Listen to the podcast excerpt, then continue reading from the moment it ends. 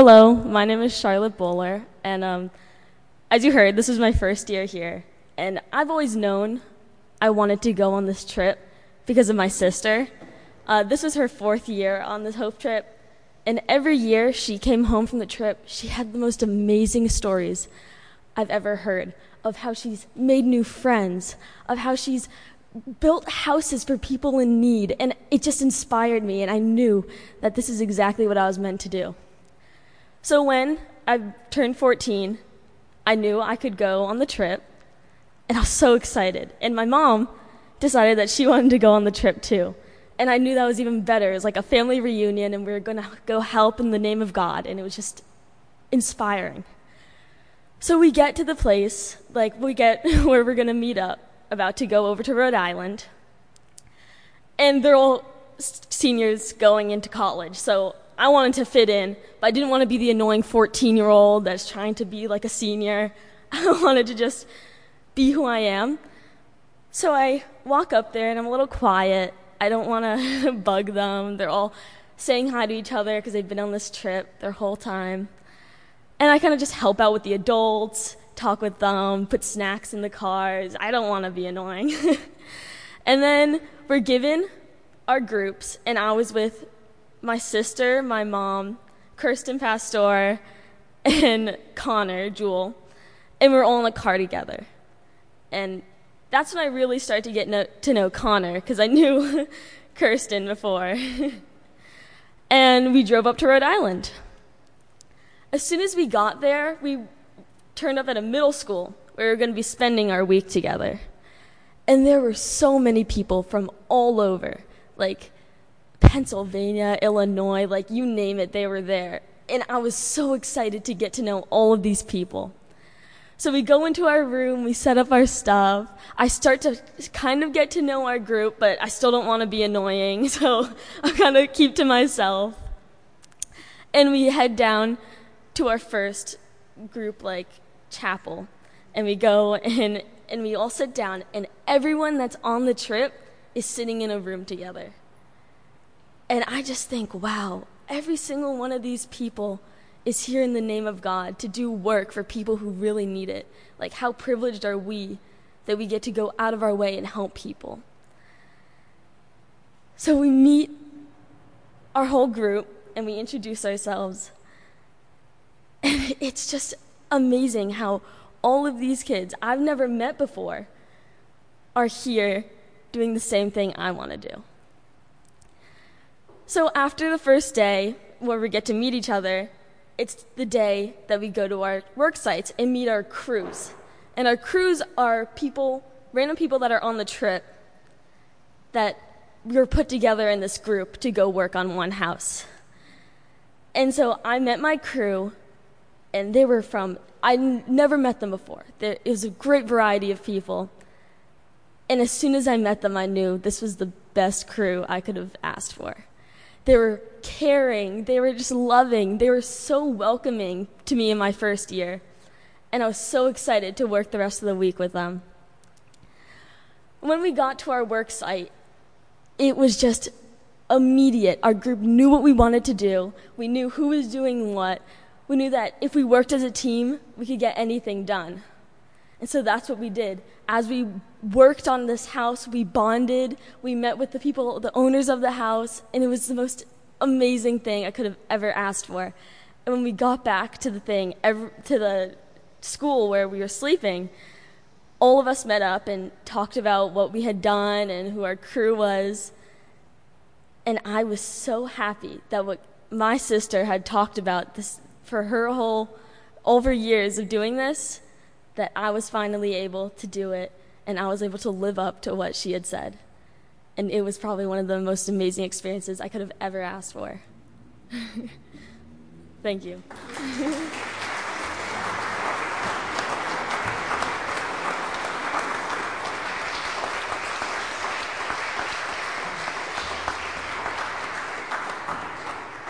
Okay, I hope I'm not going to talk too loudly. So, um, so.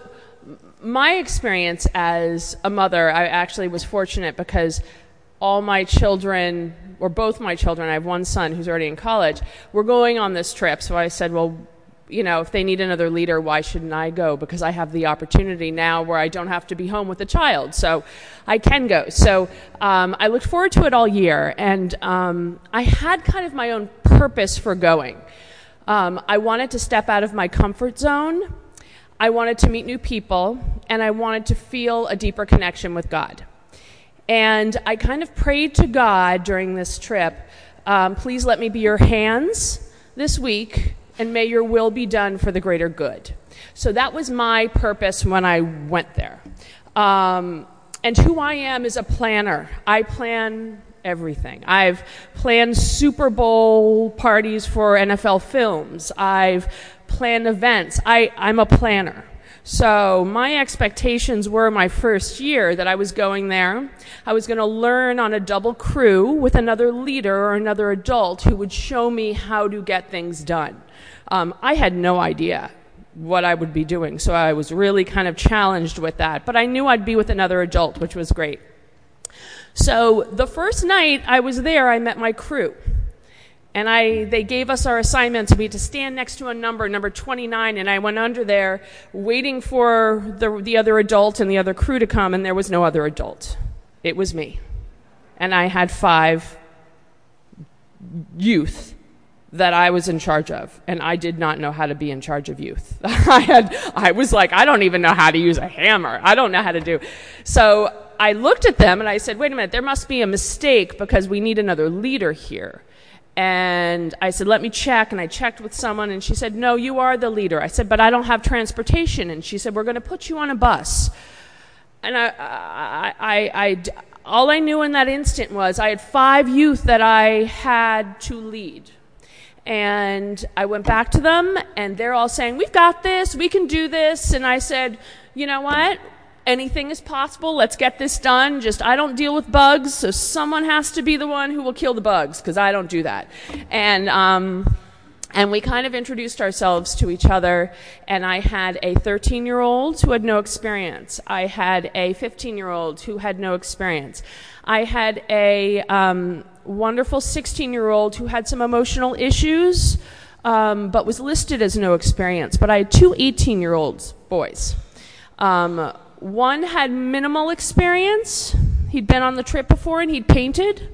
And the other one was an, going to school for engineering. And I said, okay, we got you. We've got the engineer. We are set. We go to our location day one. The plans are incorrect. They have us building a wheelchair ramp and a deck, and they've given us cement to make footings for this, and it's there's no dirt. It's a concrete entry to the house. So we have eight hundred pounds of concrete, and we have no use for it. We have no wood that is the correct size. We don't have decking for any kind of ramp. And I, I'm sitting there saying, I don't even know what to do. So, and so I had my engineer, eighteen-year-old, make a new plan. What can we do? We spoke to our amazing resident, who's an eighty-nine-year-old woman whose husband died four years prior, and she sat in bed for two years after her husband died and didn't get out of bed. So she became wheelchair-bound. Um, this was her saving grace. She could actually leave the house to get to the doctors. She could have a ramp to her yard where she could go to her memorial garden, which at this point was all weeds, to speak to her husband, because that's what she wanted to do. She wanted freedom, and that's what we could give her. So I'm like, okay, we can do this. Kind of sat around. We made a new plan with the engineer. It was great. And then the engineer tells me, my grandfather is sick. I have to fly back in the morning. So uh, I'm saying, uh, I, I, okay, like, of course, you've got to do what you have to do, but then that's me and these other kids, and I've got to redesign this ramp. And and we had this bus, and I had a headache, and it was ever. That first day was so crazy. But my crew always... I mean, these are kids. These are thirteen, fifteen, sixteen, eighteen-year-olds who are like, we can do it. We can do it. We can get this done. And I'm like, okay, I've got you guys. You're my team. So day one, kind of a hard one. Um, and then day two, it rained. and I'm sure it rained here too, all day. Rained all day. We had no shelter. We couldn't go into the house. So we call them at this trip God sightings, and you look for God sightings. You show, see ways God is actually delivering things to you, and you notice that. And um, it was kind of hard. It's pouring. We find out from our resident's daughter that she ended up in the hospital that night, Monday night. She had congestive heart failure, so they were going to keep her there for the week. So our goal was we needed to get that wheelchair ramp so she could get in the house um, by Friday. Um, and another God sighting that we had was Jim um, said, you don't have to take the bus. I will drive you. So he volunteered to drive my team directly so we didn't have to take the bus. Um, there were so many God sightings that second day, even though it was pouring rain. We got a tent, so we put a tent up, and we were able to get stuff done. We got approvals on our new plan that the engineer had done before he left, and so we actually had things to do. We didn't really have wood, but we were able to take metal awnings down and get stuff done. But what we also got were helpers. We had community, people in the community of Woonsocket, um, came out, they're volunteers that help with community projects, and they came to us because they knew we were down a player and that I had no experience, and they came and showed up one after the other offering to help. Can I make you, show you how to do the ramp? I can't stay, but I'll be here. The amount of people that came, I think it was more than any other group. We had people coming in and out. We were like, there's George, there's Paul, there's Stanley. It was amazing. So in the midst of this horrible kind of situation, there was so much light shining through, and we were getting stuff done. And then day three, we were lucky. We got a, a, another teammate, and that was Kirsten, was put on my group. And so I had another eighteen-year-old who could who could saw, and she became great with a saw, who could saw and use the um, and use the the. the nail guns and all these things that I didn't feel comfortable doing, but she she did it. Um, and we got stuff done. And we were able to build a relationship with the resident's daughter, Karen, who had cancer, and she was in remission. And this was the only way she could get her mother out of the house because she'd have to. She was, she was in her sixties and would carry her mom down the stairs um, to get her out in case of, you know, even to, to go to the doctor or go to the store. So we knew the purpose was great, and we built this ramp, and it was just amazing watching this community come together, and it was amazing watching this team come together, and the God sightings one after the other.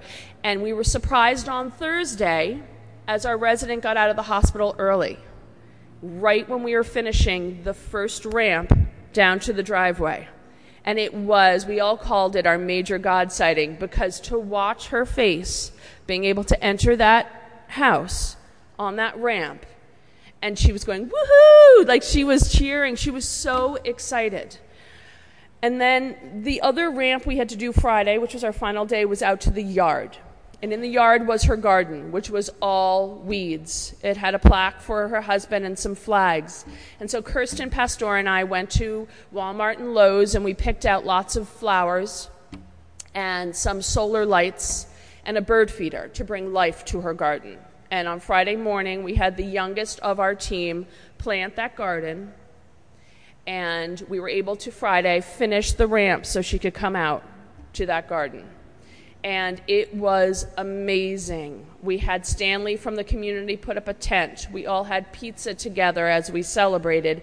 And she sat there, and she said to one of our, kind of the eighteen-year-old who took over the reins, who became my leader, she said to him, I am going to be so lonely without you. And he said, I am going to college next year, and you will be my pen pal, and I will write to you. And she's like, you have no idea how grateful I am. Not only do I have freedom, but I can come talk to my husband now in this beautiful garden, and I have a reason to go on. And it's amazing to see how much this trip touches the lives of these residents.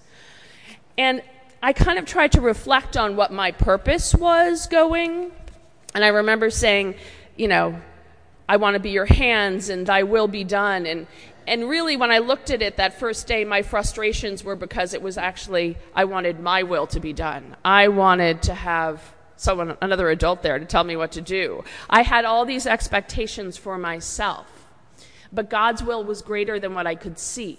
God's will was bringing people in the community together to help us. God's will was letting us get to know that resident's daughter and understand her issues as a caregiver and giving her that support as well. Um, there were so many God sightings, and I just feel really blessed that I was able to be part of this. Anyway, thank you.